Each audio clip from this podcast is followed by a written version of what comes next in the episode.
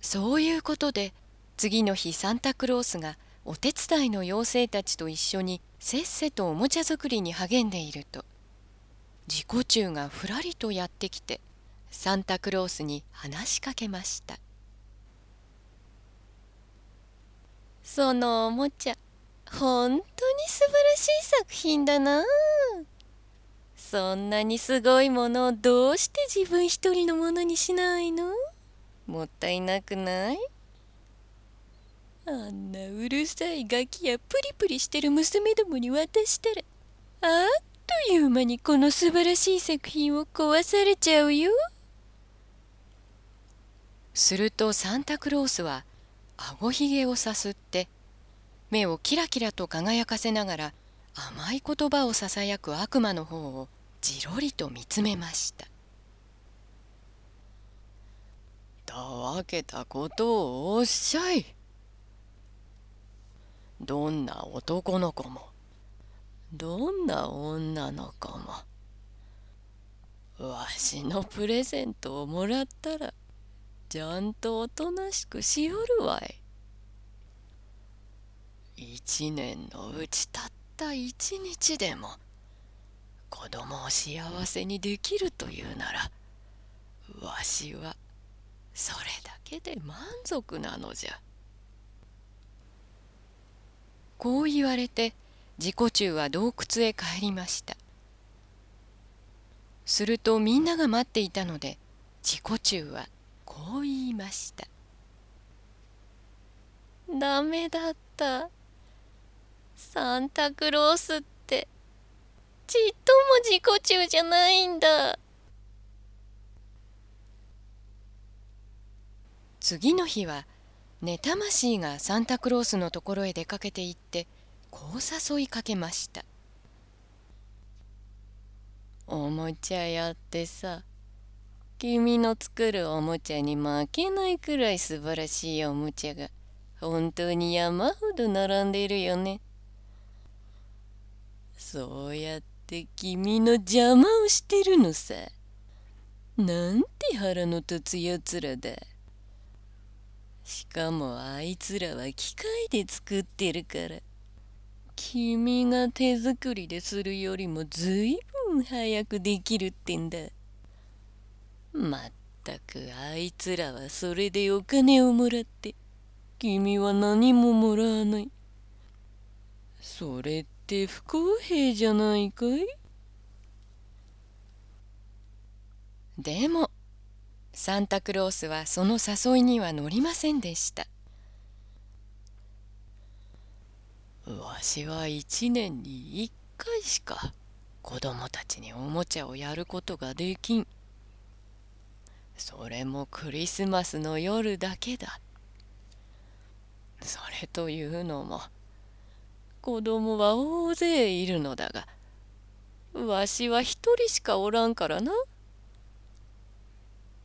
みんなのためにおもちゃを作るとなると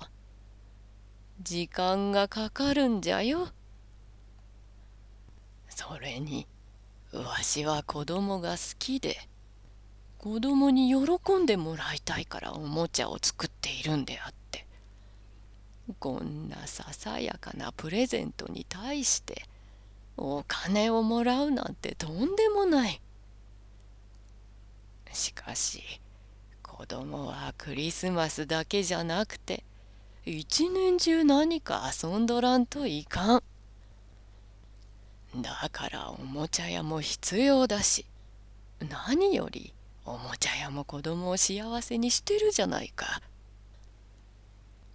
わしはおもちゃ屋も好きだしおもちゃ屋がうまくいけばわしも嬉しい。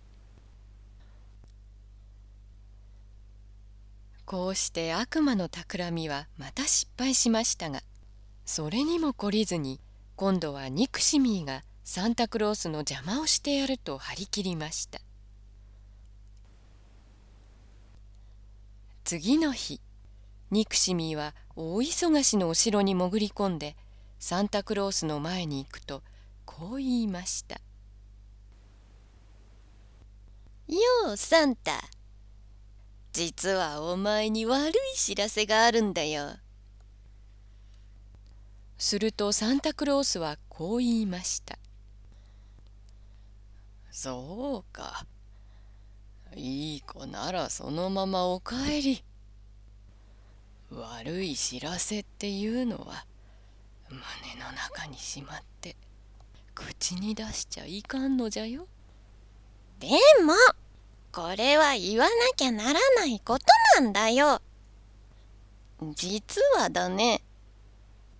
この世界にはサンタクロースを信じてない人が本当にたくさんいるんだぜ。そんなやつがいると知ったらお前だって憎たらしく思うだろだってお前に対して失礼なことをしてるんだぜ。そんなの些細なことじゃ。いやいや他にもお前が子供を幸せにするからムカつくっていうやつらとかお前のことを頭のおかしくなったじじっていう風に鼻で笑うやつだっているんだ。お前がそうやって自分の陰口を叩いてるやつを憎んでその仕返しをするっていうのが一番正しいことじゃないのか？そこでサンタクロースはきっぱりと言い返しました。なぜ？憎まにゃならんのじゃ。その人たちがそういうことをしたとしてもわしは別に何とも思わんわい。ただ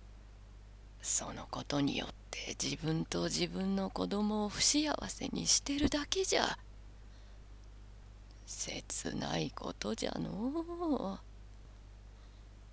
そういう人たちにはたとえ何がどうあろうとも痛めつけるんじゃなくて何かその人の役に立ってやりたいものじゃ。というわけで悪魔がどんなふうに誘惑をしてもサンタクロースは一向になびきませんでした。それどころかサンタクロースはとても賢い人でしたから